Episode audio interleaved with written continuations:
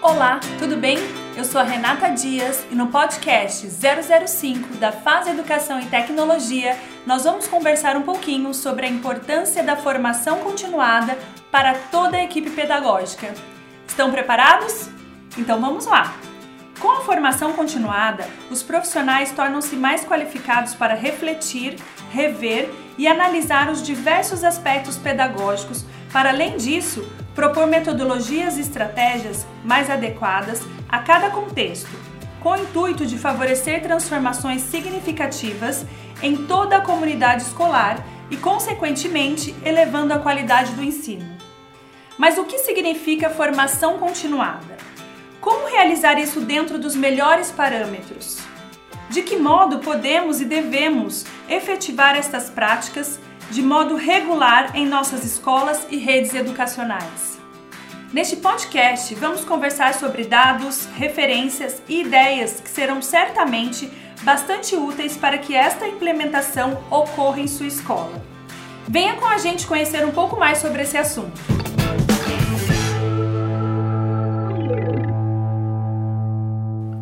Vamos começar com o conceito de Long Life Learning. Uma das principais ações preconizadas pelos especialistas em educação para que a educação brasileira atinja o nível dos países com melhores indicadores em todo o mundo é a formação continuada de toda a equipe pedagógica. O conceito de Long Life Learning, que se tornou referência em todo o mundo no que tange aos educadores, tem necessariamente muito mais sentido e premência. Por conta disso, pensar em escola na qual seus colaboradores e, em especial, sua equipe pedagógica não realizam estudos de forma permanente para atualizar seus saberes e melhorar as práticas por eles realizadas compreende um retrocesso e uma real contradição. Aprender ao longo de toda a vida, nesse sentido específico da realidade educacional e de seus colaboradores pedagógicos, dos diretores aos professores, é algo para as escolas brasileiras atingirem melhores resultados em rankings nacionais ou internacionais e efetivamente educarem mais e melhor as novas gerações de brasileiros, pelo bem do Brasil e de todo o mundo. É preciso, evidentemente, pensar em formação de qualidade desde a graduação destes colaboradores pedagógicos. No entanto, dentro do contexto escolar, com o avião em pleno voo, não é mais possível prescindir de saberes, competências e habilidades apropriadas para este novo milênio.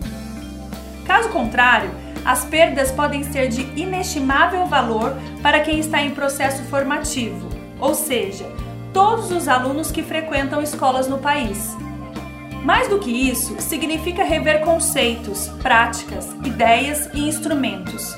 Repensar a cultura e a educação a partir de suas bases, todos os dias, replanejando ações, permitindo-se o erro, buscando os acertos e desta forma fazendo com que a escola seja viva, instigante, provocativa e interessante aos olhos destes alunos conectados e que hoje frequentam as escolas. O primeiro e decisivo passo é querer realizar essas transformações e, desde já, aderir ao conceito de Long Life Learning, trazendo-o para sua vida e atividade profissional, no contexto da instituição de ensino em que trabalha. Formação continuada. O que é isso? Segundo o Sol, letra A. O educador é o sujeito da sua prática, cumprindo a ele criá-la e recriá-la. Letra B. A formação do educador deve instrumentalizá-lo para que ele crie e recrie a sua prática através da reflexão sobre o seu cotidiano. Letra C. A formação do educador deve ser constante, sistematizada, porque a prática se faz e se refaz. Letra D. A prática pedagógica requer a compreensão da própria gênese do conhecimento, ou seja, de como se dá o processo de conhecer. Letra E. O programa de formação de educadores é condição para o processo de reorientação curricular. Letra F. Os eixos básicos do programa de formação de educadores precisam atender à fisionomia da escola que se quer, enquanto o horizonte da nova proposta pedagógica, a necessidade de suprir elementos de formação básica aos educadores e a apropriação, pelos educadores, dos avanços científicos do conhecimento humano que possa contribuir para a qualidade da escola que se quer.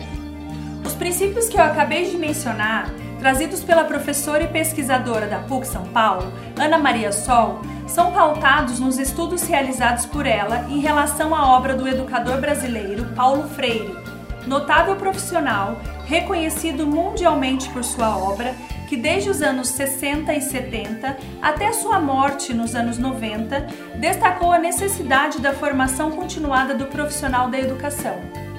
Antes do surgimento do conceito de Long Life Learning e das políticas públicas promovidas a partir da ação da ONU, do Banco Mundial, do FMI e de outras instituições internacionais que passaram a regular a educação no mundo, Freire já advogava a necessidade dessa prática. Esta ação, por sinal, independe de orientação ou ideologia política, aplica-se a diferentes países, culturas, povos e é atemporal, já que carrega em seu cerne a proposta basilar de atualização dos saberes dos agentes da educação, sejam eles gestores ou docentes. Tudo sempre em prol da melhoria dos projetos educacionais, que, por sua vez, desencadeiem ações que promovam mais qualidade no que tange ao ensino e aprendizagem. Tudo começa, no entanto, como destaca Ana Maria Sol, com a própria compreensão do educador como sendo o realizador de sua prática e da necessidade de que ele reflita sobre seus planos e ações seja ele diretor da escola ou professor, por exemplo, independentemente de suas funções e atribuições. Ao afirmar que a formação do educador deve ser constante, sistematizada, porque a prática se faz e se refaz, Sol ressalta justamente a necessidade e importância da formação continuada que deve ser planejada em conformidade com os princípios mais atuais alimentada por autores e obras referenciais e regular, ou seja, parte da vida cotidiana dos educadores a fim de realmente permitir a revisão e atualização de sua prática profissional. Ainda dentro desta perspectiva trazida por Ana Maria Sol, pautada em princípios freirianos, ao realizar estudos e atualizações por meio de formação continuada, os educadores irão rever o currículo e, em suma, tudo aquilo que norteia e orienta as ações educacionais, de modo a permitir que as alterações pontuais sejam realizadas quando e se necessário. Tratam-se, portanto, de ações que irão requisitar a autocrítica necessária dos aprendentes, profissionais de educação em processo de atualização constante e de seus fazeres e saberes. Paulo Freire, em sua obra Pedagogia da Autonomia, enumera várias e importantíssimas premissas para o trabalho educacional consciente que ressaltam a necessidade da formação continuada, do estudo permanente, da atenção ao contexto, do compromisso com a atualidade. Ele deixa claro, por exemplo, que a docência exige, entre outros elementos, os seguintes compromissos dos educadores: rigorosidade metódica, pesquisa, criticidade, risco, aceitação do novo, reflexão crítica sobre a prática, consciência do inacabamento, apreensão da realidade, curiosidade, a convicção de que a mudança é possível, segurança, competência profissional, comprometimento, tomada consciente de decisões e saber ouvir.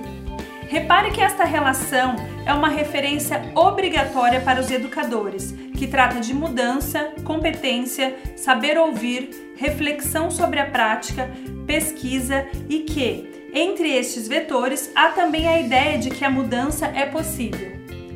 Não apenas possível, mas também necessária, sendo que para isso é preciso abrir-se a novas experiências, ideias, leituras, autores sejam autores clássicos ou contemporâneos, e que por meio da formação continuada a escola pode efetivamente caminhar nesta direção.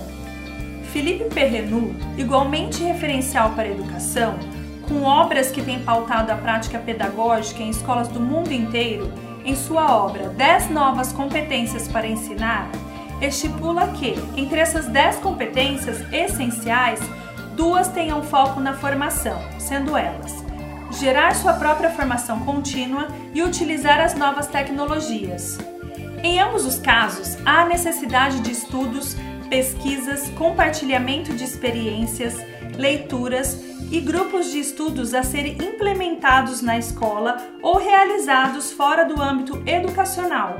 O importante é que os docentes e gestores educacionais precisam muito dessas atualizações para que a educação neste novo milênio se configure e seja de fato efetiva, inteligente e motivadora.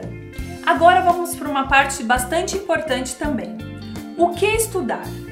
No processo de formação continuada, é preciso priorizar os conteúdos a serem trabalhados juntamente da equipe pedagógica, ou seja, dentro daquilo que constitui um emaranhado de informações.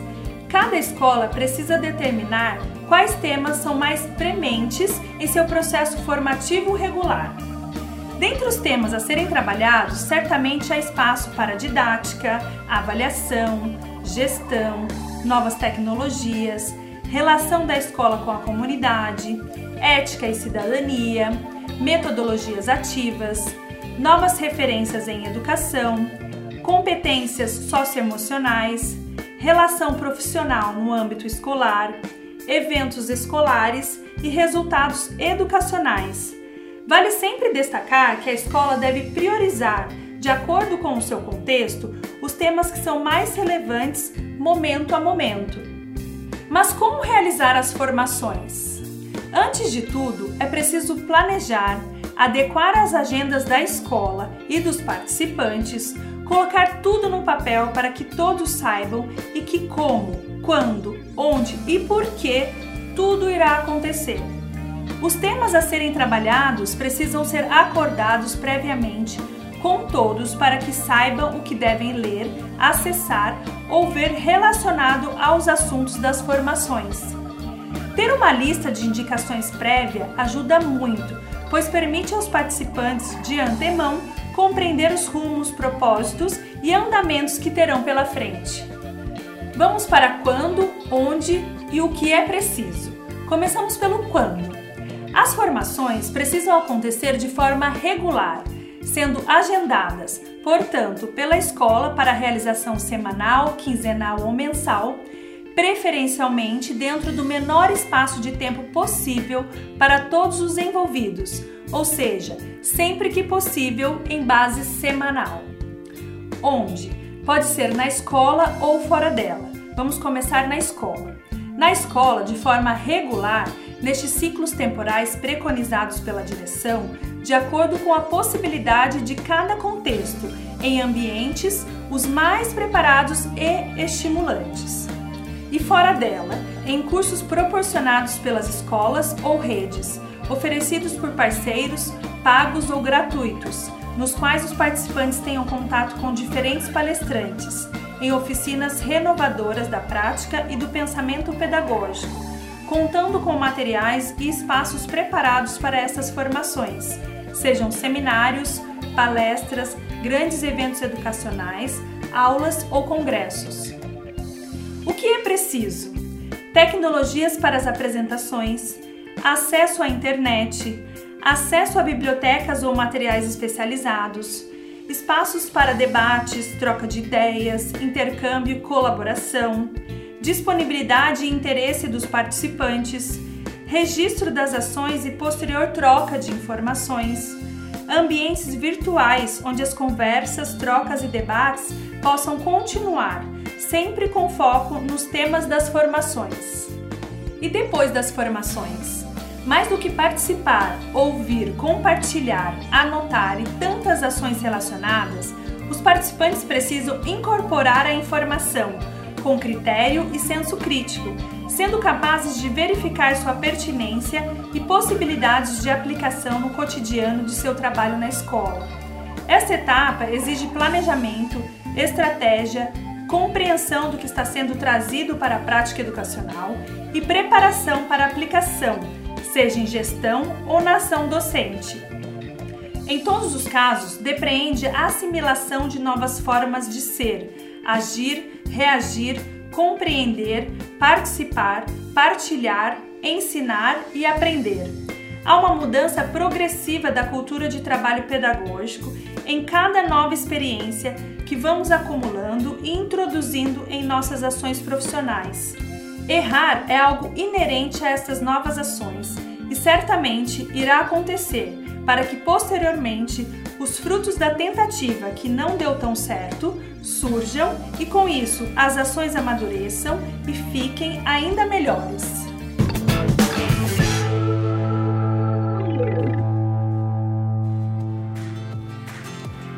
Gostou do nosso podcast sobre a importância da formação continuada para toda a equipe pedagógica?